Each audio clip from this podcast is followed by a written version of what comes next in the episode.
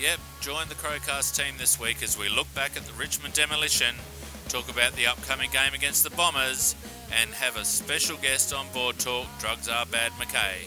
Let's run the boys home to the finals. This is Crowcast.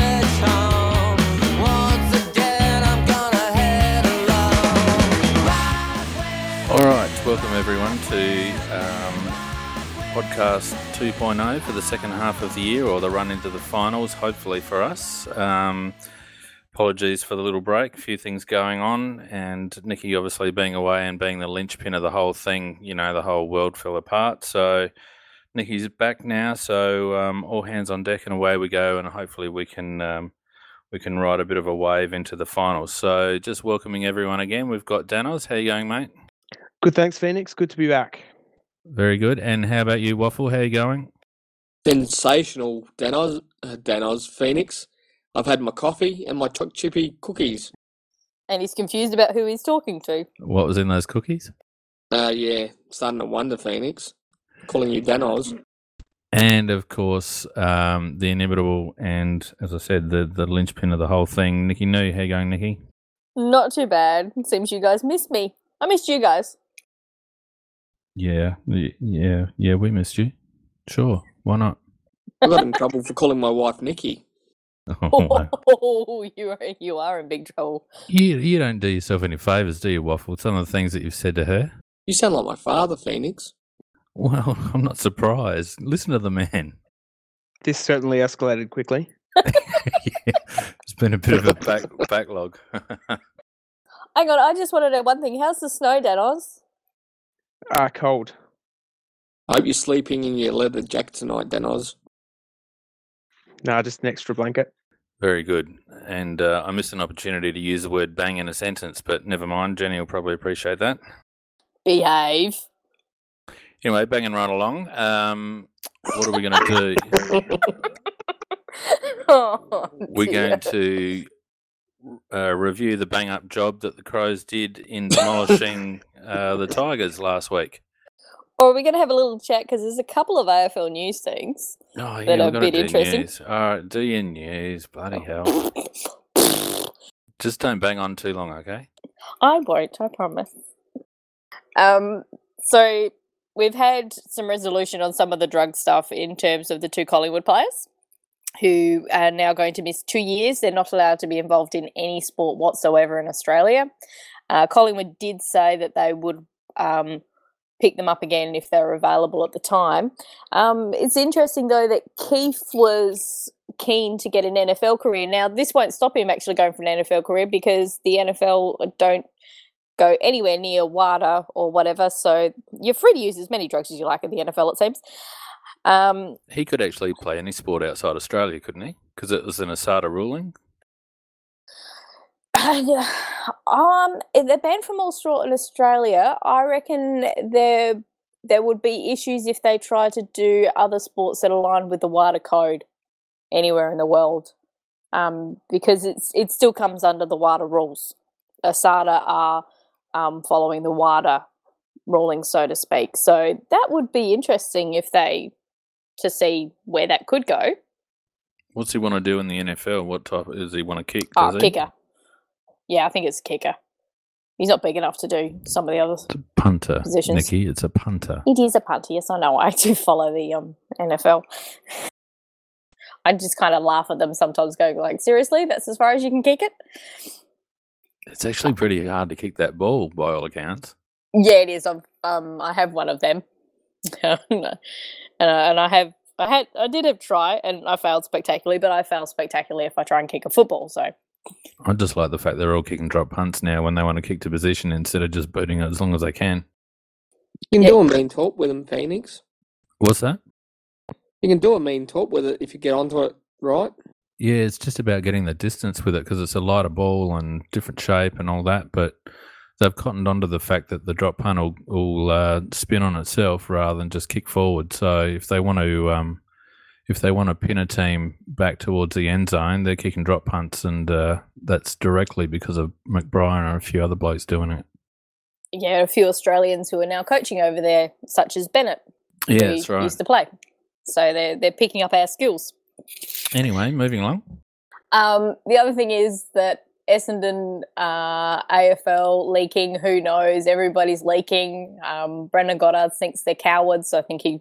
So basically, what he has just done is called his own um, head coach a coward because most people are fairly sure that um, Hird is doing the leaking, as well as um, the AFL, and oh, it's still one big old mess.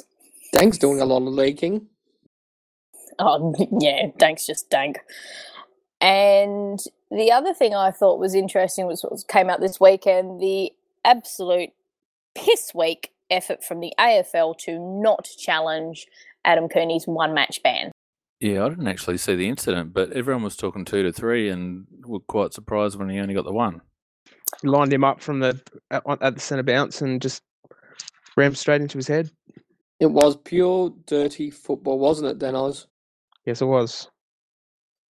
And the fact that they all of a sudden took into account his good record, which under the new rulings, you're not supposed to be able to do that. And yet they did and that's why they only gave him one week. And then they decided that even though the player was concussed and is very likely going to miss this week, it was only a medium impact and not high. It's just unbelievable. How can they get things so wrong? And well, that's the thing is why on earth the AFL has not um, just challenged it. They should have because it's gone against all the rules that they've kind of set out and said this is what we're going to do. These these are the lines in the sand, and that's exactly um, what it. He's, I mean, he does have a very good record. He's he's played what is it, two hundred games, and he's never been reported before, but he did it, and he should get rubbed out for games. Some animals are more equal than others. Yes. I I wonder though whether it's the whole because of the leaking and everything else that's been happening with Essendon and all the other stuff is that the AFL doesn't want to touch it. No, I, they just drop the ball sometimes. I reckon they get distracted by other things, and then they get to the end of the week. Oh shit! Yeah, that's right. We should have challenged that. Yes. Yeah, they, they actually put out a statement about this though, saying why they aren't challenging it. Yeah, they, yeah, they they said, oh, you're allowed to take into account the good record, and everybody who's actually read the tribunal like rulings for this year have gone, uh, where does it say that?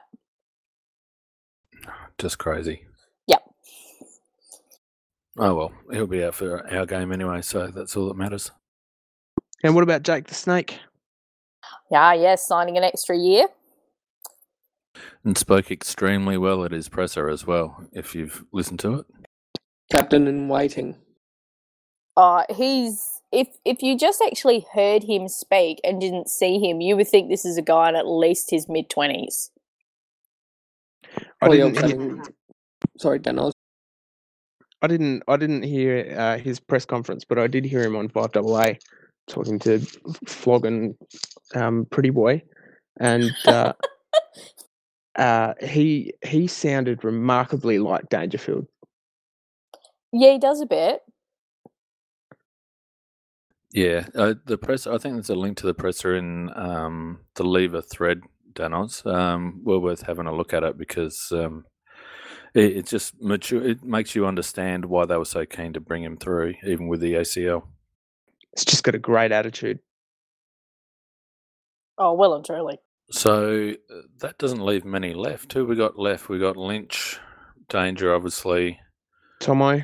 Tomo, who I think will be waiting on Danger. Uh, I can't Matt think Crouch. of too many others. Matt Crouch. Lyons. Oh no, Lyons has got an extra year, hasn't he? Yes, he's got Yep. two years. Greg. Just I keep would- away from those downpipes. There's, I reckon there's Martin. There's, Curly. there's- yeah, Curly's still up. Cam Ellis-Yolmen. Yeah, it, I reckon there's a little bit of trade bait being left on the table there with uh, Ellis-Yolmen and Greek. To be honest, I I- would actually hate to see Ellis-Yolmen go because Oh, I, so would I. he's he there's he's so big. You don't actually understand. He's taller than Dangerfield. It's a good six centimeters taller than Dangerfield. yeah, Yeah, he, and he could just- quite easily play as a as a tall halfback flanker. I'd like to see Greg and Cam Ellis-Yolmen go. Yeah, see, I reckon we've actually got some good depth, and and but that's that real fine balance of list management that um, Justin Reid's got in front of him. That you you still want to keep the depth, but you but you also do have to turn the list over a little bit. Be interesting, to see, losses. be interesting to see what we do with list management this year. Um, we obviously still need some pace and we need another defender. It'll be interesting to see whether we go hard at trade week or whether we just rely on the draft. On Siggins is the interesting one. Oh, I think he'd be gone, wouldn't he? See, I'm not too sure about that because young player, he's had quite a few injuries, and last year I thought he was okay as a defender, finally coming through and playing some consistent games in the SANFL. And then earlier on this year, when he was playing, he's improved even more again, and he's that really nice size defender that that are kind of hard to find. Will we chase Yarran or will he go home to Perth? I think it'll depend also a little bit on price. We pick him up for 400k, you'd probably be happy. Yeah, Yeah, we so won't you know. would. No, it's probably 500. I reckon probably closer to the six that we paid for Eddie. Yeah, Or and he's not a patch on. Eddie. Yeah, he's. I I would say he's not worth as much as Eddie, but he's probably worth close to it. Does anyone want Dale Thomas? No. No, Where's Mick Malthouse? Uh, Oh, in his God. rocking chair. hopefully, hopefully he's not our coach and he doesn't end up picking up someone like Dale Thomas. Gone a bit. Qu- oh, he won't be our coach. I'd just about barrack for Port if Malthouse coached us. yeah, no, I think he's finished. Yeah, he's too much damaged goods. There's not much um, noise around Gibbs lately, but I don't reckon he's going to be at Carlton next year. Yeah, Carlton's going to be interesting to watch. I, I think a few clubs are going to wait and see as to what's happening there, as You'd to how to- many of their players will be on track because their list is just horrible. You'd have to pay a pretty penny for for Gibbs though, especially considering it was a bloody uh, free agent last year. Yeah, you'd have to take on the Carlton contract, whatever it was that they gave him. No, thank you. and it would cost whatever it would in the trade. Yeah, but I reckon Yeah. they're going to try and turn over their list a bit, which means that we could throw a couple of players at them. Yeah, people keep talking up Kerridge. Yeah, well, he's not getting a look in, and he he's gone off the He's not- boil. He's not playing that well in the SANFL. Although, to be fair, the game against South Adelaide, they were full on targeting him and blocking him and doing everything possible for him to, to not get near the ball. Um, he was the one that South very much tagged, and he still managed to get quite a few possessions and worked his way through it. But yeah, I haven't been that impressed with his um, two way running and a few other things that I've seen in the SANFL. Who were you supporting on last Saturday, Nikki? My South Adelaide allegiance is dead. Well, that's I- not hard. Club hasn't won anything for how long? Oh, they have, last time they won a premiership, I won't say how old my mother was, but um, she wasn't an adult. I reckon the last time they were in a GF was in what 79, Oh. 80 against. Yeah, I think somewhere around there. I reckon it was against the Bays or Norwood. Yeah, we we were sitting in the car watching the game because that's what I love about Noarlunga. You can sit in the car um, and the old toot the horn when you kick a goal, just like country footy. And the first like couple of minutes or so, and I kept referring to the Crows playing as we and us, and I just looked at my dad and said, "I don't barrack for South anymore, do I?" And he just went, "Nope." So it was. I still wanted them to do well, but I didn't want them to win. So yeah, Adelaide is now my SANFL team. It seems. Yeah, I'm, I'm a bit disappointed with Kerridge. I I reckon he's a player, but whether he's got the um, got the fire in the belly at the moment, I'm not quite sure. Whether he's just been a bit stymied with injuries this year. Yeah, that that's just what made me wonder is whether there's still some little injury things going on there that we don't know about because the club is such a closed shop. He just seems like a natural footballer, and we don't have a lot of those. Um, so it rem- you know, who he reminds me of Lance Picioane. Remember him when he first came over? He was pretty good. Yeah, I did, and then oh, who did we get from Hawthorn for him? Some spud. Tim Hazel. There you go. yeah, definitely some spud. Is that a guess or is that an actual? No, I'm right. Because he played for my beloved Norwood for a year. Ah, Yeah, well, that, I mean, Hawks didn't get much out of Lance either, but uh, he came he, when he debuted. He looked like he could be anything. yeah, and he's that similar shape as well. Yeah, That quite solid body. And um, what do we reckon about the the coaching position? Obviously, we haven't been on since the unfortunate event of a couple of months ago, but um, Yeah. what are our thoughts with regards to the club's direction? I think, uh, reading what Fagan said today, that we're going to leave it till the end of the season. We're in no rush to make a decision. Sorry think- to sorry to go back. Um, Google is my friend. Uh, we traded Lance Picioane for pick seventy nine in the two thousand national draft. Bonus. Pick seventy nine. 79. That's cool. James Fantasia, isn't it? Fucking That's. Rory Atkins like. Oh, where's Peter? Because the Rat played a really good game.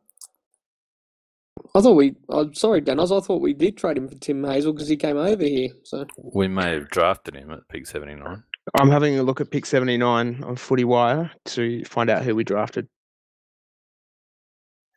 But yeah, back back onto the the coaching thing. I think they probably would have been discussing it, and I would say that there would possibly be some selection meetings, some other movement happening within the club. But just like we had last time with how quiet it was and how much of a closed shop, I I do think there possibly is some movement going on. Um, but with but yeah, just like was said that Fagan said, we're not going to anything till after the grand final. So I think it might be fairly close after the grand final. We'll find out what's going on. I've never been a Scott Camporeale fan, never.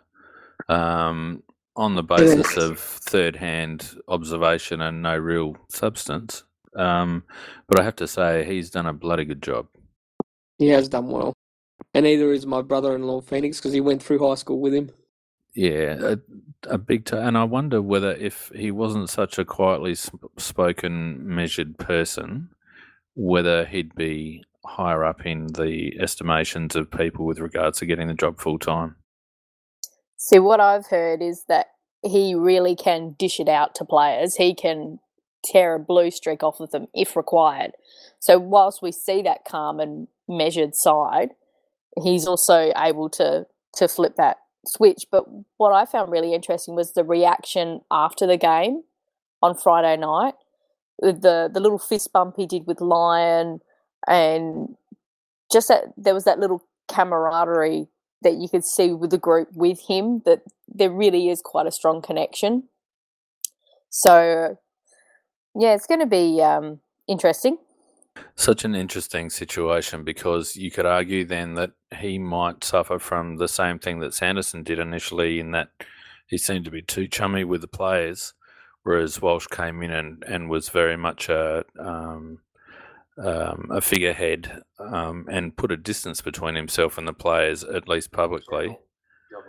Ma- makes you wonder. Um, what's that? I don't know. Somebody's having a chat in the background. um, makes you wonder whether uh, he would be able to command that um, level of respect full time, and or whether the club actually needs what they actually need now. Whether they could do more with that closer bond between player and coach. So, but that's where I've heard that he, whilst there is that respect, and, and you hear that anytime like Dangerfield and Sloan and all the rest talk, they they've always talked up Camporeale and everything that he's done for them. But I've heard that he can absolutely lay down the law to them. So I wonder then with the Sydney game, how absolutely awful that was, and the way we turned around in a week. Is that coaching or is that players? Or is it both? Oh, my impression was that we hit a bit of a wall that week. We looked completely flat against Sydney, and I and I wondered watching, even though I was watching it on my little laptop overseas, Sydney weren't actually playing that well. You just had to have a played partway decent, and we would have been back into that game. But everybody was flat, absolutely flat, and I just wonder whether that was yeah the emotion carrying through, and it just finally stopped dead. Well, we'd had a series of big games and a lot of emotional roller coaster stuff. And I don't think it's too much of a stretch to think that at some point, and particularly with an away game to Sydney, um, whether that was just the point where you know we experienced that that drop. Um, we certainly bounced back all right, though. And then I think you could possibly put that down to some coaching. Maybe. I, I'd like Don Pike to come on board. I'd, I loved his work when he was um, assistant to Craig, and I think he was credited for a lot of the strategic stuff that we put in place um, back through that era. Um, and if particularly if we were able to keep Woosher on in some capacity, I think Don Pike would be uh, be just the type of person that we needed. And we've got Darren Glass coming back as well, haven't we? No, I'm not sure what is whether he's going to stay part time or whether he's going to come on board full time. I think Yeah. having a senior assistant, whether it's Busher or someone else, is probably the key to our next coach. The reason Sanderson failed in the last year was because he didn't have that um, senior guy uh, who Bailey obviously um, had a huge impact on the group, and um, losing him and not replacing him seemed to be the ultimate downfall for, for Sando. Massive loss. I also think uh, always referring to the Geelong culture as well didn't really help him his cause. Yeah, that didn't help. I wonder though, because who's Luke Beveridge got backing him up behind the scenes? He was a very he was quite a long term assistant though. Yeah, he doesn't have anyone. Like him and him and Richardson have been in the system for a very long time, whereas Don Pike, I'm like you, he sounds quite good, Oh, Pikey's been in the system for Yeah. ten years. but he's taken time out. So he's he's actually taken about was it three or four years away from the game? Yeah, but he took three or four years away from the game to look after business. Like he's he's fairly solid in terms of his business acumen, and I think That'll I- definitely help. Yeah, a bit like Woosher. He, he's got a life outside of football. He's very strong character. Obviously, understands the game. He's back in the system for a couple of years. He's clearly been uh, instrumental in getting West Coast back up the ladder. I don't know. I reckon um, I'd be all over. And see, Rui played under him. Yeah, he did. Um, and I think that might have some have some uh, bearing on what happens too. Beveridge actually um, spent a couple of years working for the ATO, completely away from football as well. Oh, see, There you go.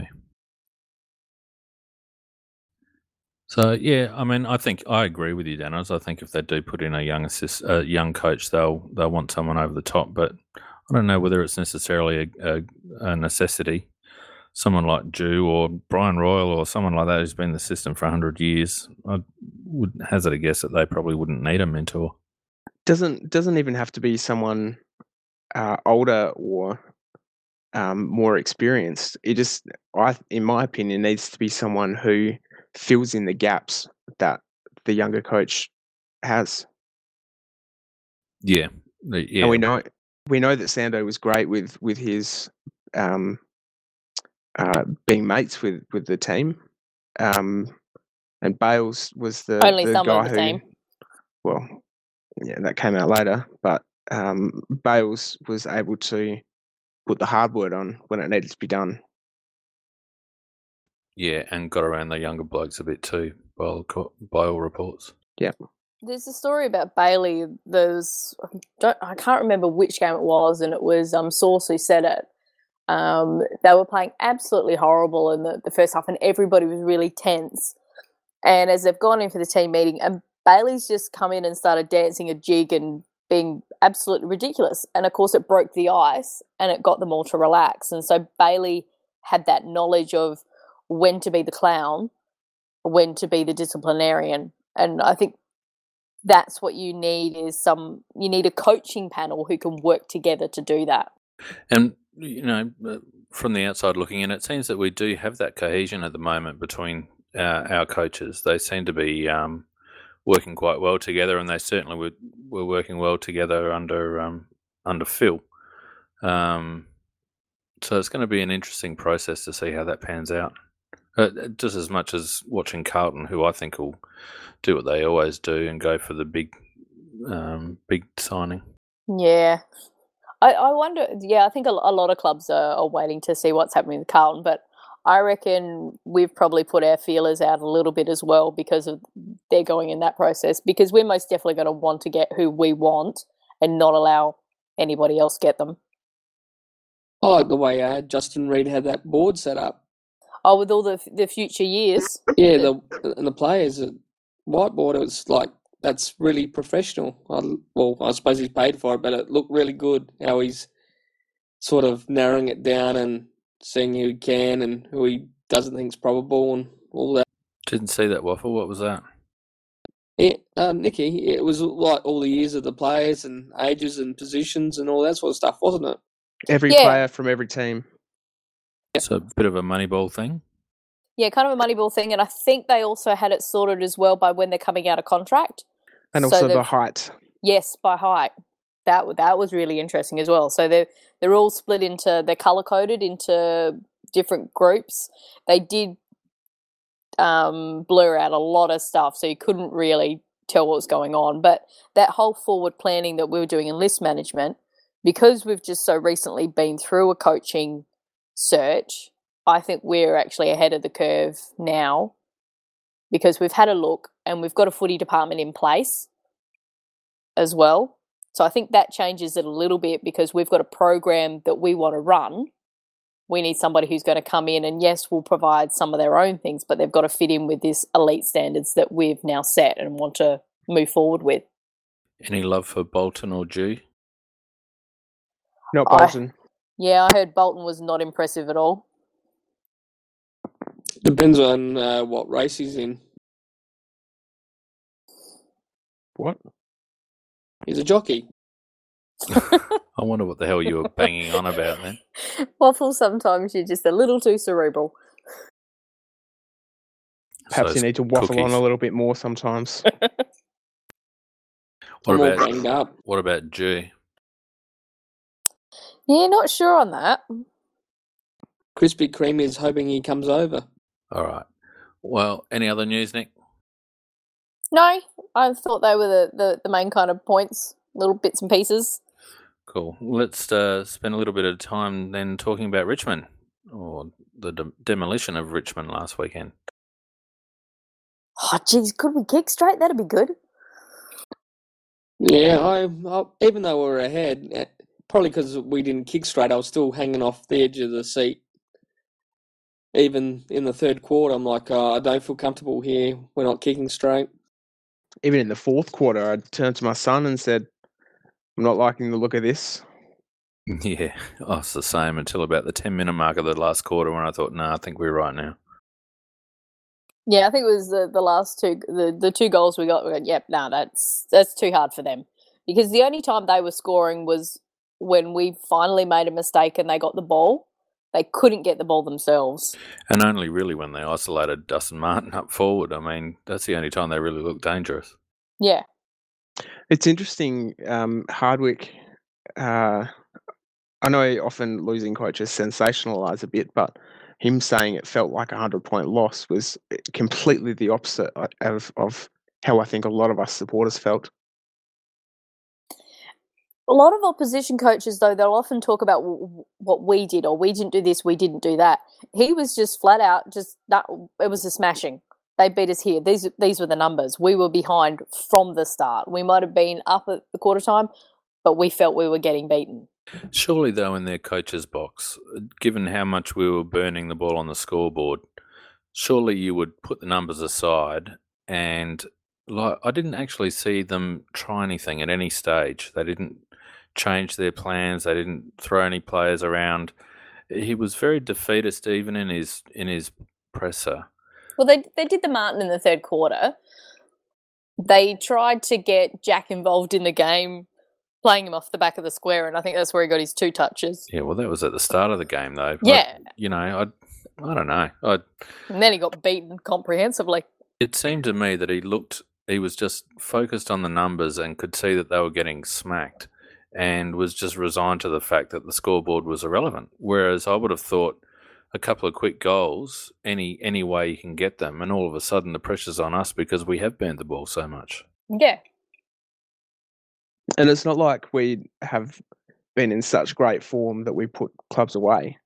Well, that's right. We we haven't played many four quarter games. Um, Any that's the first one we've played all year. Yeah, well, maybe kangaroos at the start, but certainly was- That wasn't there's- even yeah. There was a whole quarter in there that Yeah, Kangaroos a kicked four or five goals in a row. yeah, you're right. Yeah, that was three quarter game. That one. whereas this one was four quarters of that forward press, and it worked. The physicality in that game, I, I loved it. Yeah, the tackling was just the complete opposite of the week before. Against Sydney, it just looked like we all had jelly arms, and against Richmond, we would rock hard, sticking everything. Yeah, there wasn't much intent in the Sydney game, whereas against Richmond we were very, very focused on pushing pushing up into their faces, and we always do well when we come out with that attitude. I like when Ty Vickery tried to take on Jake Lever. It's like, uh, come on, Ty, he, he's looking at you. You've got to wait till he turns away before you throw a punch. Oh, how the hell Alex Rance didn't get cited, I don't know, for two lots of jumper punches he did. Somebody was a little bit frustrated.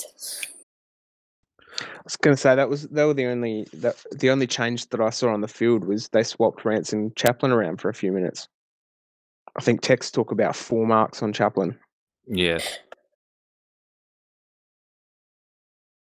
And I think Jenkins was giving um, Rance a bit of the runaround as well. He's Yeah. messing up his hand, Nicky. I got to say that I I'm not eating my words about Jenkins, but I'm certainly pleased at the improvement that he's shown over the last month or so. Yep, agreed. He's been listening to the podcast. I think so. Uh, they're, pl- they're You've, playing you've gotten in- to him, Phoenix. Well, but they have changed the structure up forward, which is something that we talked about earlier in the year, where Yeah. they're playing Tex higher and they're letting Josh come out from the square, and I think that just suits him a lot better. He doesn't get lost as much, and certainly his attack on the contest now is what you would hope from a bloke of his size. So, I mean, you've got to give it. Give him the credit there where it's due. Uh, it's not just about positioning. His his uh, his attitude has changed. And we seem to have stopped bombing it on Eddie's head as much. Yeah, Yeah. very much so. Now, what do you guys think about Riley Knights being subbed? Because I've got a theory, and I wonder what you guys think. Is that see? I was quite surprised to see him subbed out. I thought Matt Crouch would have because oh my, oh, I was getting very frustrated with him um, on the weekend. But I wonder with his injury up, injury interrupted preseason, and he did start quite late. We're really appreciating the work that he's doing as for three quarters, and then are we subbing him so that we can keep playing him in the in the AFL? That he can't play a full game. I think we're just managing him. I, he certainly doesn't look like he's got enough in in the tank to go full quarters at the moment. But Atkins had a similar preseason in terms of getting injured partway through it, and he didn't have any problems running out the game. I think Atkins is a better athlete though. Um, Knight seems to be one of those lads that may struggle a little bit to build up his engine. He's covering a lot of the ground though. He really roams um, Yeah, he, from the up, back and, up and back. yeah, from the back line to the forward line, he was absolutely spent. The poor bloke. So does that mean that maybe he needs to be taught better running patterns then? I, th- I think he's actually fairly instrumental in our forward line though for the, the last couple of weeks. So maybe he should be staying more in the forward line instead of roaming it down to the back line. But we we press up that much though, and so we try and leave that forward line a bit more open if we can. We did look more dangerous without Wright up there last week as well. Um, we had another avenue to goal, whereas Wright's been such a nullifying player um, and not giving us any scoreboard output. It was nice to to feel like we had more avenues to goal this week.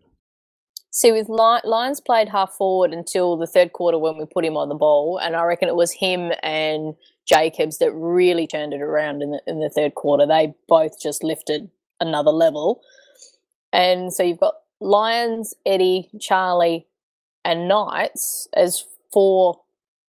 They're not always on there, but they're they're the ones who are rotating as our small forwards through the forward line. That that's a pretty nice little mix.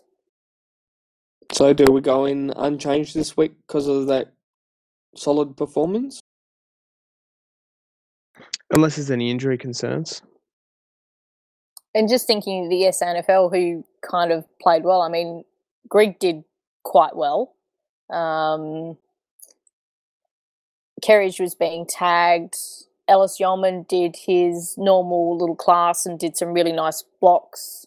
Um, Wright played only through the midfield. He didn't play up forward at all.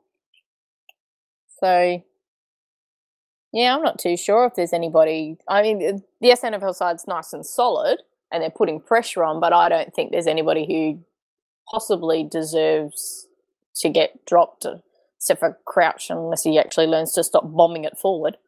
No, you can't drop Crouch. He just gets too much of it, and I know he, he burns it a bit. Oh, he was frustrating. I just think you got to leave him in there now. Sorry to go back again. It's interesting you said that you feel that we've got more forward options, um, Phoenix. We only had seven individual goal kickers, uh, and only two others kicked behinds. So there was only nine players who had a scoring shot. How many of those nine were designated forwards, though? Do you reckon? Uh, well, only Danger, Tomo, and Brodie uh, were not designated forwards. So yeah, so we got oh, and and they're the guys in the midfield you would expect to be you would want through. to have shot yeah to be breaking through and having shots on goal. And Mackay. Well, Mackay got one. He was tagging. He was um, he was playing up forward. He was tagging. Um, well, he was playing a forward tag on Houli. Yeah, just to stop his run and carry out a defence because Houli can carry it a bit and, and boot it. I reckon that worked. Yeah, it did. It did. That that was so well done, Campo. I wonder if he'll get a job on Hibberd from the start this week. We'll get to that later, though. So all round, probably I, w- I would say our best, uh, notwithstanding the scoring efficiency, probably our best performance of the year so far. Agree. Yep. Yep. All right. Well, uh, welcome back to our first board talk for the second half of the year. And who better to kick us off in fine style than the inimitable drugs are bad McKay slash Carl Spackler? How are you going? Yeah, not too bad. Thanks, Phoenix. Ah, that's good. Um, yeah, you got the full team in tonight. Yeah, we got the full board in, mate, especially for you. And uh, I appreciate that. No, it's it's good to have you on. I know it's uh, been a while coming, so uh, thanks very much for giving up your time, mate. Yeah, no, I've been looking forward to it. So I guess we just start off with um, a bit of a background. Um, generally, we ask our guests how they came to be on Big Footy in the first place, and you've been around since uh, the good old days. So can you give us a bit of a an inkling into what drew you to the to the famous Big Footy boards? Yeah, it was actually um, an article by Rucci, actually, who bagging Big Footy and the anonymous bloggers, as he calls them, that post on there. And I'd sort of never heard of it. Um, and yeah, that sort of that article, I sort of logged on and had a look, and um, seemed like pretty highly trafficked site. I, I was at a, a, footy board called uh, talkingfootball.net, I think it was. Um, but th- that sort of hardly had anyone on it. And then, yeah, sort of stumbled across Big Footy and looked like they had a bit more going on. So yes, I made the, the trip across.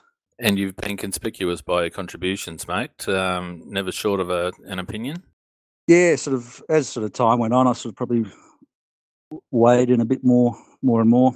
So of had, had more and more opinions on, on sort of things, and yeah, and enjoyed the time sort of on the on the board and sort of when I first joined, I actually didn't really sort of stumble across the Adelaide Adelaide Club Board. I sort of um, first post I made was on one of the I was on the golf forum actually, um, and that's what sort of why I chose the name, sort of a golf related name. Sort of originally Carl Spackler, and it was only sort of after I'd spent bit more time on the board and sort of got to know it a bit more that sort of found out there was actually just a dedicated Adelaide Adelaide section sort of for Adelaide fans, and sort of basically that was sort of where I ended up spending sort of ninety five percent of my time. Now, what brought on the transcripts? Yeah, it was actually it was it was 2010. The it was sort of we'd come off the really good 2009, and 2010 was going to be the the year, and and then we started Zip and Six or whatever it was, and I was yeah, driving home or listening to the uh, radio on the way home um, after one of our losses at, at Footy Park, and and Neil Craig was sort of doing his press conference and um, sort of trying to explain away the losses, and he was going to great lengths to say that um, he didn't want to blame injuries, um, but the way he was sort of sort of doing it, he was saying we we just haven't been able to get any continuity, and we just haven't been able to field a settled lineup, and basically in a roundabout way blaming injuries without without sort of saying it, and it just sort of sounded so silly that I made a, uh, one of the posts during the week doing a bit of a mock sort of a, of, of that of sort of the blaming injuries and yeah, sort of that post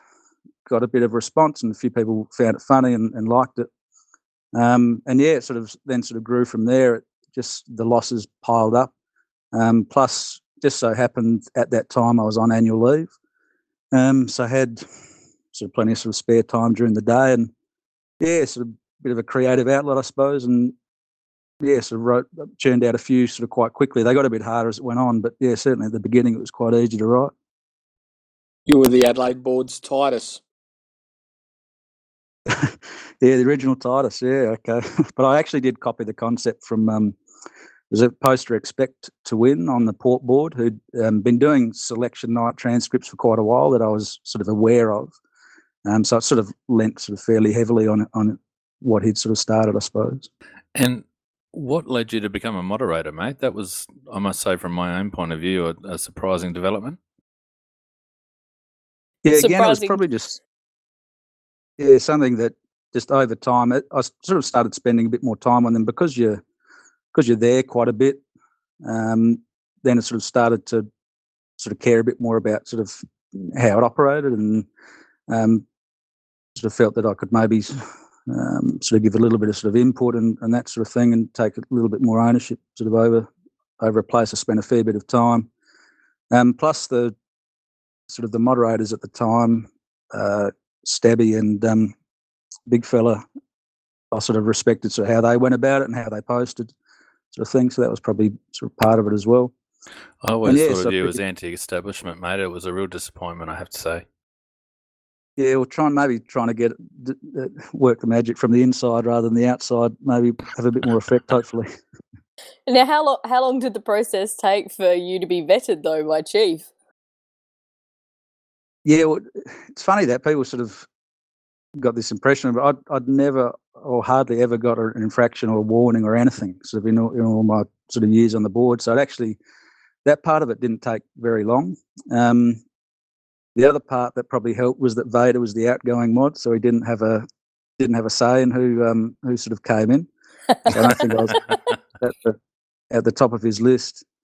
Um, yeah, it was actually interesting when you when you get um, the moderator status. There's actually a a board specifically for moderators where they can yes there is. Yeah sort of talk technical issues and and all other bits and pieces discuss reports and that sort of thing. So all of a and sudden fire up in private. Yeah so i had all this access access to sort of a well, years and years of, of going back. The adelaide moderators discussing the goings on of the board. So there was stuff in there about um, well me being whether i was one of the options and the the people I was up against. Um, but also going back, there was sort of Chromo getting banned and the Festival of the Red Card and and all this sort of quite amusing Adelaide backstory that was that was there sort of for me to read all of a sudden. I think I still have access to that, but I haven't been in there for a while. I might go back and check it out. Oh, gee, that's that might mean Vader still has him, has um, access, which maybe I should have posted a few of the things I've posted. No, he's kind of walked away a little bit from the board, from what I can gather. Yeah, haven't Yeah, seen that- him for ages. yeah, he's um he's actually with his work. He's got it quite a bit busier, and I think he's even spending a lot of time interstate now, so he's finding it a bit harder with time. But yeah, I mean, I actually get on pretty well with Vader, um, believe it or not. Have you actually met him in person? No, I've never actually met anyone from the, the Big Footy board in person. Um, there's one poster I've figured out who they are just by a few references they've made and that sort of thing. But yeah, I've never actually met anyone from the board. Yeah, he he, he doesn't look like Darth Vader. Someone ought to write a book at some stage from a moderator's perspective. I'm sure there's some fantastic inside stories there to be told. yeah, probably a fairly small market, but yeah, it would be interesting reading for, for five or six people, I think. Go with Yeah. go with the uh, Chris Pine theme there. Uh, I, no, I think we could actually write quite a tome about Chromo. Oh, you'd, you'd you'd sell a lot of books with about Chromo from what I've seen or what I what hasn't been taken off. Oh, he was a clever, clever bastard, but a nightmare to moderate. It's hilarious. Every time we talk to a moderator, he always comes up. yep.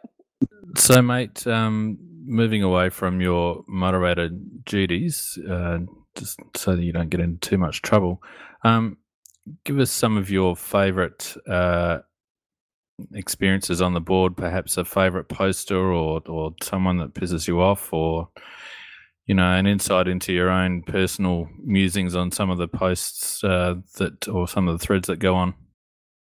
Yeah, I mean, there's probably a few different levels that I enjoy the board. The the um, the posters that interest me the most are probably the ones that challenge your thinking a little bit and come at things from a from a different angle and and often they're probably posters that I sort of don't agree with on certain issues, but um, the way they post I find is interesting and, and they're one that you, you always read. So they're so going back, but Southern Takeover I found uh, was, like that and and, and Chromo certainly. Um, sort of more recently, um, posters like um, uh, Jack is back for one. He sort of comes at things sort of from a different angle. Yourself, Phoenix, at, at times. Um, sort of remember having some good debates with you when you had um, ideas for how the SANFL could evolve and, that- and that sort of thing. Yeah, that was Um, fun. but yeah, but yeah, it was good fun. Um, but yeah, so any sort of posters that yeah sort of sort of challenge your thinking and come from different angles, and even sort of posters like like N- NT Rabbit uh, rubs a few people up the wrong way, but he just sort of comes from a from a different angle, and and they sort of encourage you to look at your own thinking a little bit sometimes as well. Um, and then one of the other levels is it's it's a fairly there's a lot a high level of comedy I, I find sort of at the board and, and posters like um, oh, Froggy and Denius and, and JP Sauce and Slippery Pete. There's a there's a few with a really good sense of humour that um, uh, are able to lighten the situation and um, yeah, really good distraction from work. Yeah, it's it certainly is a a mishmash of opinions, and there's a hell of a lot of wit that goes on. You, you look at one of the long threads like the Tippett thread or the Dangerfield thread, and some of the tangents they go on, and it you know it gives you a good chuckle. It, it distracts you from the serious nature of the of the topic sometimes. Yeah, certainly the probably the the biggest change in, in my time over the board, which is nine years or thereabouts, is just how much access people have now. You've on tablets or on, on your phone. Um, you got Wi-Fi everywhere, so you have you have access to the board almost at all times. Um, so it's almost become a bit of a, a stream of conscious, consciousness type type posting. People post all the time, so any thought that enters their head, um, and it sort of means topics do wander uh, off the course much more than they than they used to. Um, but it used to be that you'd probably during the, the course of a day you'd only have the evening or, or certain periods of time where you'd log on and you'd post more sparingly um, than you do now. Whereas now it's a little bit more like like tw- Twitter. People fire in one liners and uh, one word answers, and it's just sort of uh, the volume is is increased um, exponentially. We've got the king of one-liners here, Waffle. Yes, I am the king of one-liners. Yeah, it's all it's about. There's there's post count, but there's not word count uh, when um, for posters. So yeah, so there are a lot of posters that do that one word. They specialise in the one word answer. The only time I um, expand on my one-liner special is when someone seems to do something that grates on my nerves. Yeah, if you get two sentences out of him, you know you've really pissed him off. So, who's your SANFL affiliation with, um, Carl? The double blues. It is, man. yes. Yeah, so, yeah, barracked for Sturt. Um, yeah, parents Sturt fans lived in Sturt area and, um, yeah, supported them before the Crows. Actually got played some juniors there and uh, that sort of thing. But, um, yeah, then I actually wasn't all that keen when the Crows came in. I wasn't all that interested because they had their expanded squad of sort of 60 players and there was a couple of Sturt guys in that.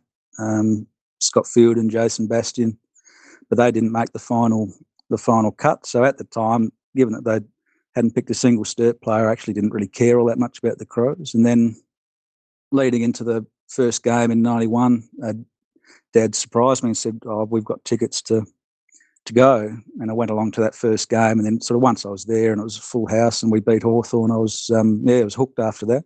Um, but yeah, but still a still a member at Sturt, and I'll probably see maybe five or six games a year. Um, yeah, so when I can. Scotty Field's no longer with us, is he? No, unfortunately not. Um, yeah, probably oh, seven or eight years ago, I think he, he passed away while he was overseas somewhere. I'm a bit vague on the details, but yeah, I did did read that. So, you're still involved down there, mate? Uh, only as a yeah, spectator and a member, so no, I don't have any any official involvement in footy at all. I used to have a, a through the amateur league as a player and a coach and stuff, but um, yeah, I've stepped back from that as well. So just uh, purely a spectator at the moment. You don't have to answer this question, but who'd you coach in the Amoth? Um, oh, not with great Move on. success. Yeah, Re- Resi's club somewhere, Resi's team. Oh, it's always good fun, the Amoth. Mm, yeah, it's a great, um, great culture and yeah, really enjoyable, enjoyable days. A Saturday afternoon with a few people watching and a few beers and Barbies running. It's yeah, it's great atmosphere. So, on to more uh, current matters. Um, we generally put our board talk guests under the grill, um, and I managed to get the gas uh, cylinder out and fire it up. So, we've got the grill pumping. So, uh, we'll fire a few quick questions at you, mate, and um, give it your best shot. And Yep. um, the the first I'm going to lead with the first one because I'm doing this off the top of my head and I can't remember what they are, Nikki. So the first one is obviously for big fella's benefit. Uh, Kylie or Dannii? Uh, oh, Kylie, um, yeah, I don't reckon anyone would ever, ever have heard of Dannii if it wasn't for her sister. Dannii was famous first though because she was on Young Talent Time. Really? Yeah, Did anyone watch that? Mm, Not Yeah. anymore. a lot of people did back then. She was the big star, and then she got Kylie involved. I think she brought her on Young Talent Time once, and then Kylie's career took off, and she became better than Dannii. Just as they're doing it for themselves. Ugh. She was always better than Dannii. Nikki. Yes. Possibly. No, she was. Yeah, I voted Um, for Kylie. What's the next question? Um, if Duffel you- coat. That's right. If Oh, yeah. you on your duffel coat, which you'd probably remember, Carl, back in the day, we wore duffel coats. Uh, if you could put anyone on the back of it, um, who would it be? Uh, Peter Motley, probably my all-time favourite player, but um, at the Crows, uh, Shaun Rehn, 52 would, would be my number. Nice one. Yeah, good one. Good one. I had it. It'd shit you to know this, but I had Neil Craig on the back of my double coat, Carl. And uh, you got to seek, seek I'm not even joking. Phoenix. Everyone had the generics, and I thought, no, it'll be different, so I put Craigie on there. Number six, wasn't he, or thereabouts? Seven he was, Seven. Yeah. which was a contributing factor because that was my number when I played. So I thought, yeah, chuck him on. Um. Dangerfield. Oh yeah, that's right. So what do you reckon, Carl? Dangerfield, staying or leaving? Yeah, I mean, I've sort of been leaning towards that he's leaving all along.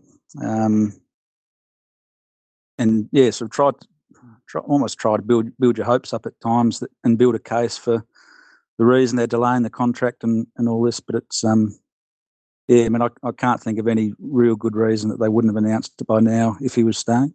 Um, and I've yeah, I've tried as hard as I can, but yeah, just sort of can't can't see it, unfortunately.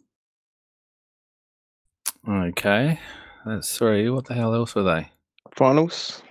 Oh, yeah. So you reckon we're going to make it? Uh, yeah, I think we'll sneak in. Um, this week, I mean, it looks like a walkover. Essendon look like they're on their last legs, but we've got a terrible record against them in Melbourne, no matter what form they're in. Um, I think it's one of those seasons that if we if we can sneak over the line against them, you'd back us in against um, Brisbane, um, and then we might be lucky with West Coast because I think it might be the time that that they might rest a few players sort of leading into the final, so we might actually get them at quite a good week. So, yeah, so I reckon it's if we can sneak over the line this week, I think we're a good thing. Yeah, I reckon that West Coast game's key. Um, what's the last one? Shit. Well, because normally we finish on the danger one, so I'm trying to remember what the other ones were that normally Yeah. came before. I've lost my bit of paper. Make one up, Nikki. Me? Oh God, no! Or I've been anyone. overseas. I reckon we covered one of them earlier on when we asked uh, about um, favorite poster. Oh, yeah. that's right. If there was anyone on the board, Carl, that you would like to meet, uh, who would it be? Um, there might be actually something brewing because I think there's a, uh, a push to get a few of the people together for for a drink. Um, sort of saw a, a message come through the other day, so I might actually be catching up with a few of the uh, the big footy people, uh, Big Fella and a couple of the others, Niximus and and the other mods, um, sort of at some stage. So yeah, oh, and and Nikki's on there as well. So yeah, so yeah, so the the current mods, ex mods, I think catching up for a drink at some stage. I do find it funny though that sometimes you guys have mod conversations and you include like Kane and I in there. it's like we're not mods anymore, but okay, we'll hear about it. Not to put too fine a point on it, but I did say, who would you like to meet? Not who do you feel obliged to meet Yeah, no, because you were invited. I thought I answered that fairly tact- tactfully, but um, I'd yeah, probably, no, um, sorry, I picked it up. Yeah, it's probably Slippery Pete's probably one that I wouldn't mind having a beer with. He's, he sounds like a reasonable fella. You'd be his wingman. yeah, we'd probably end up on Hindley Street, I'd, I'd imagine. Yes, I think he's one I would like to avoid. Uh, yeah, let's not go into that. We're going to have to have him on one night. that ought to prove interesting. Hmm. Well, I, I kind of get the feeling though he would be the complete opposite of how he's portrayed himself on the internet. This fence is looking rather nice over here. no, I, I reckon he's Don't sit on the portraying pointy a- bit, waffle. I reckon he's portraying a pretty accurate um, persona, to be honest. Yeah, no one's Sad thing, I was like that. When I... Sorry, Carl. Sad thing was I was like that when I was about nineteen. Some people never grow up. Well, mate, it's uh, it's been lovely to have you on. Um, as I said, it uh, took a while coming, but um, I'm glad we got there, and it's a great way to um, kick off our run into the finals uh, reboot of the Crowcast. Um, so, thanks very much for giving us your time. It's uh, it's been a lot of fun. No worries, guys. Enjoyed it. And thanks again for putting the podcast together. It's added another dimension to the board this year. It's been great. Very good. Cheers. Thanks, mate. Thanks, Carl. Thanks, Carl. See you, Carl. So hopefully, uh, I mean, we're really moving on to the Essendon game now. We really need to smack the Bombers this week. There can't be any excuses. And we need the percentage. Yeah, absolutely. We need to win by at least 10 goals. And there's no reason why we shouldn't. I mean, they're a shell of a team. Um, they've got no direction. They don't look to have much game plan. They're not playing for the coach by the looks of it. I mean, they're a They're not really playing for themselves. No. Is Grandpa still out for them? Uh, yeah, he's he's unlikely to play again. yeah. Who's that? Fletcher. Fletcher. Yeah, I think he's done. I watched I saw a little bit of that GWS game and they were just atrocious. Oh, And they, they also seem to be um, being forced by public opinion to play some of the younger guys who haven't got a shot over the last few years. Um, so while uh, one or two of them might be playing some good games, um, e- essentially it's just leaving them threadbare. I'm just trying to think. There was there was a comment I think I saw from, I think it was an Essendon supporter on the Asada Hot Topic board. They made a comment of um, they're not too sure whether Hirdy he doesn't quite understand the whole phone that sits in front of him that he's supposed to be picking that up and making moves. So Essendon supporters are starting to get very frustrated with their coach. Well, that's that's interesting because um, Walshy never spoke on his phone either. Um, he had like sitting next to him making the calls for him. So I wonder whether um, the Essendon box is making the calls, just not heard. Well, Hirdy always used to like to go down and stand on the, the boundary line every so often. Um, he'd, he'd coach from down there, and it was whoever was up in the box who had to to keep making the moves. So, yeah, I don't think he's really a coach at all. No one would be listening anyway, Nikki. That's the impression I'm starting to get quite Well- strongly. He's certainly looking like a man out of options. Um, you know, his body language and all the rest of it just indicates someone who just like is throwing up his hands. And it's interesting because at the end of the day, they had that one decent season or half a season under him, and then all the shit hit the fan. There's never really been a good um, a good period of time where we could actually assess whether he can coach or not. And I reckon over the last two months, we've really found out that he's not that great a coach. Well, a lot of people were talking about it being the dream team. There was Thompson and how much Thompson was involved in, you know, being the director of coaching, and he was the one suggesting a lot of moves. And so then when Hird was banned and Thompson took over, there were some games they had no right to be in it, but Thompson managed to get them up. So I think that a lot of that really good season, I reckon you can put more on Thompson than you can on Hird. And peptides. That as well. But you're right. It's a it's an indictment on Hird that Thompson was able to get them through last year, which you would argue was a more stressful year from the Asada perspective. Um, and Hird just doesn't seem to be able to get any any spark out of them whatsoever. And for Watson to walk um, like he had, because he was he was spent. There's a few others in there that are spent mentally. Yeah. Um, I- right, right or left. Um, you know, wow. I think there's players who are injured that, from what I understand, aren't turning up to sit there and watch their teammates play. They're just not interested in being around the club. That's a pretty poor culture. Yeah, that tells you there's some really not good stuff going on down there. And You can't really blame them though. Oh God, No. no.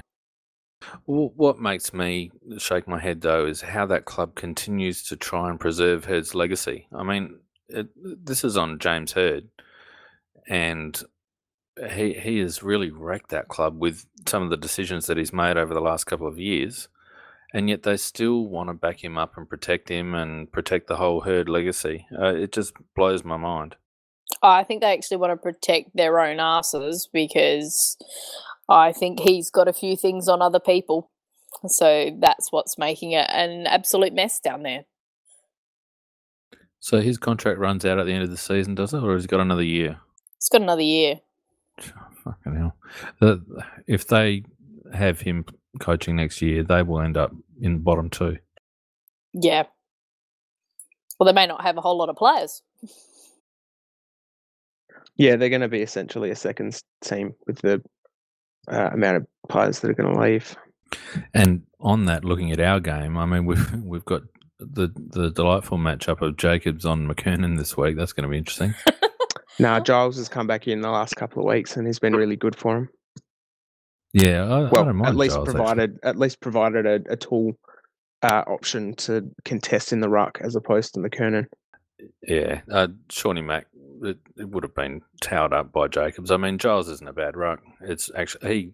It's been surprising that he's um, taken so long to break through. Actually, One yeah, that the surprised me. v- one of the big um, question marks over James Hird is why Giles hadn't played. apparently, he was leading. Was it leading possession getter or leading contested possession getter in the VFL two weeks running, and couldn't get a look in in the in the in the ones. It makes you wonder what the hell he had to do. and getting 40 plus hit outs, where McKernan was getting 15 hit outs and barely providing a contest for the op- op- opposing ruckman. Ridiculous uh, coaching. So, how do you guys think they're going to man up up forward? Are they are they going to go quite tall? Do you think is Carlisle going to be play up forward? Is he going to play down back? I think from what I've seen the last couple of weeks, they they're still persisting with him up forward. I think that play Hooker's still up forward. Carlisle to go down back on Tex, I think. Yeah, I think so. Daniher up forward, obviously. So Talia on Daniher. He is Yeah. a hard matchup. He is because he's so tall. I I almost think Hartigan will end up going to Daniher. Because Hartigan's quicker than Talia, and Daniher is actually quite quick. Trying to he's got- remember. He's got that leap on him. So I think he he's one of those you have to have that other player to come in and help. Well, I was just about to say, you'd imagine that um, Snake would be tasked with coming across and being that that um, second defender on on Daniher when the ball comes in high. That would be the smart move. They don't have many other avenues to goal, do they? Really? No, and the thing is though, he gets the ball and he- he is quite the potent, but his kicking for goal is shocking. They were trying to use uh, Ambrose in that sort of role as goal kicking forward, and it hasn't worked for him. And now they won't have Cooney um, as a small. Um, they lack rotation depth through the midfield. You just wonder whether he's just going to throw all his eggs in the in one basket and put Carlisle up forward and hope that we can hope that he can uh, take enough marks down there, or whether they're just going to try and shut the game down, which is what I suspect is going to happen.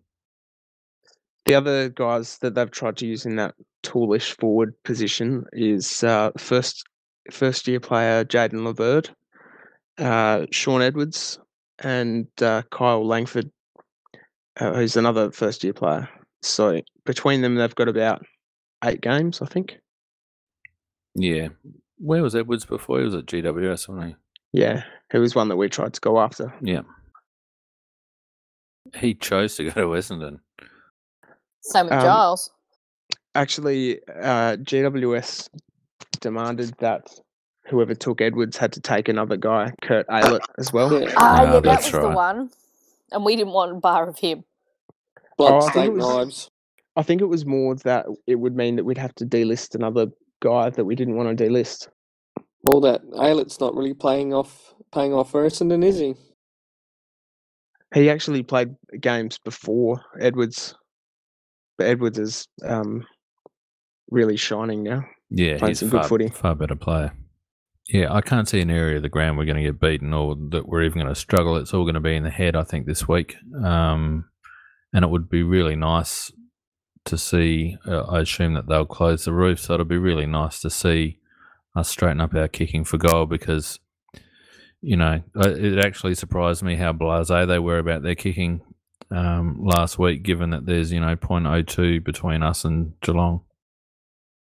A bloody Matthew Wright goal on the goal line difference. Yeah, if Yeah, if that had been paid, we, we would be in the eight. Yeah, but you could say that if Tex doesn't miss from 20 metres out, Yeah, that too. you know, I mean, that that's unforgivable. And the Yeah, SN, but- the SANFL team, by the way, in the last quarter seemed to have the AFL yips as well. It was very frustrating.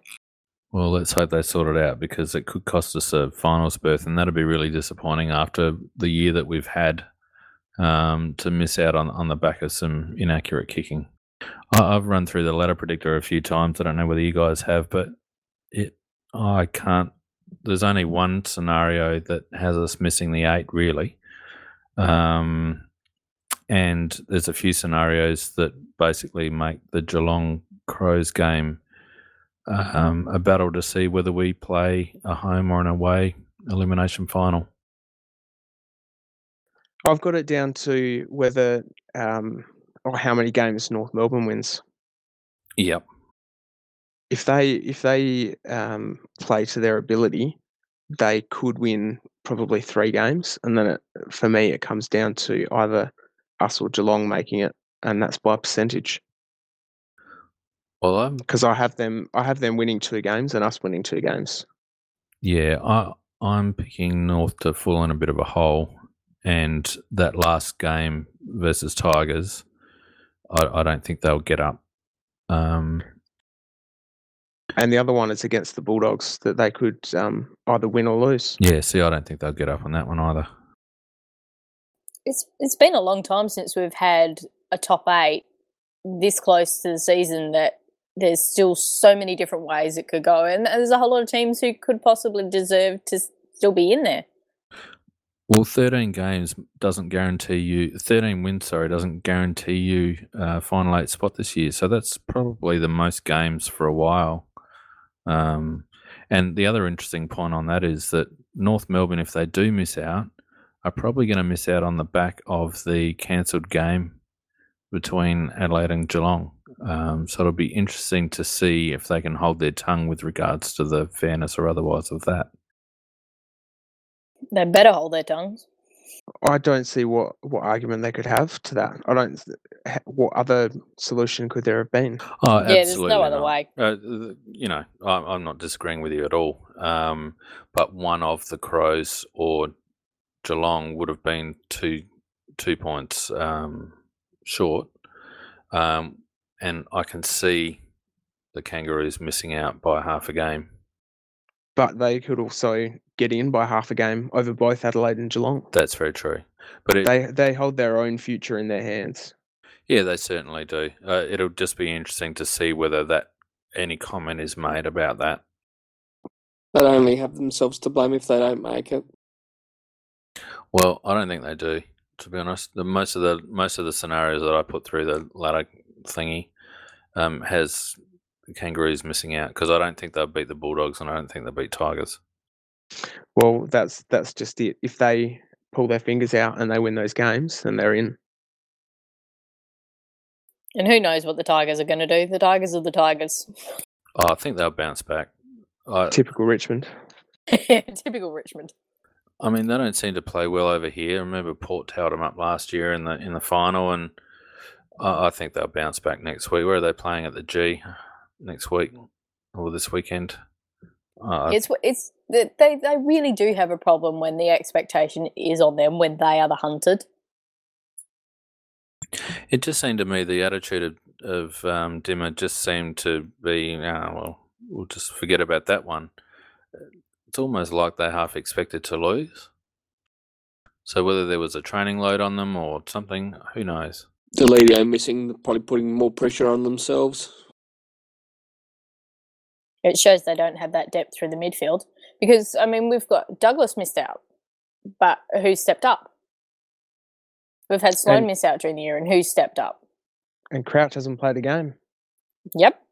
And Tomo didn't play the first couple of weeks, and we played probably our best footy of a longer period of time. I certainly like our chances against Richmond if we come up in the first final against them, which it looks like we probably will if things play out that way. Absolutely. Uh, Or, or against um, probably uh, North Melbourne or Geelong. Not that I think we can actually come up against those, can we? Um, no, I think it'll either be Richmond or Bulldogs, but most likely Richmond. Yeah, Bulldogs would be bad. Or Sydney for that matter. Oh, we'll see if we've actually learnt. Yep, that's right. So margins, I'm I'm picking ten plus goals. I think we will come to play and, and be looking to to put, bury them. If we play like we did last week and we kick straight, we could win by 100 plus. But I'm going to say uh, same as Phoenix 10, 10 goals plus. 45 points. I'll be the more conservative you lot and say forty-two. Someone had to do it. Oh, it's one of those though. I am a little worried because we've been so positive before about how we should be smashing the side, and then we turn in a performance that isn't good. This isn't even just a positivity thing for me. It's a necessity. We need to get this percentage.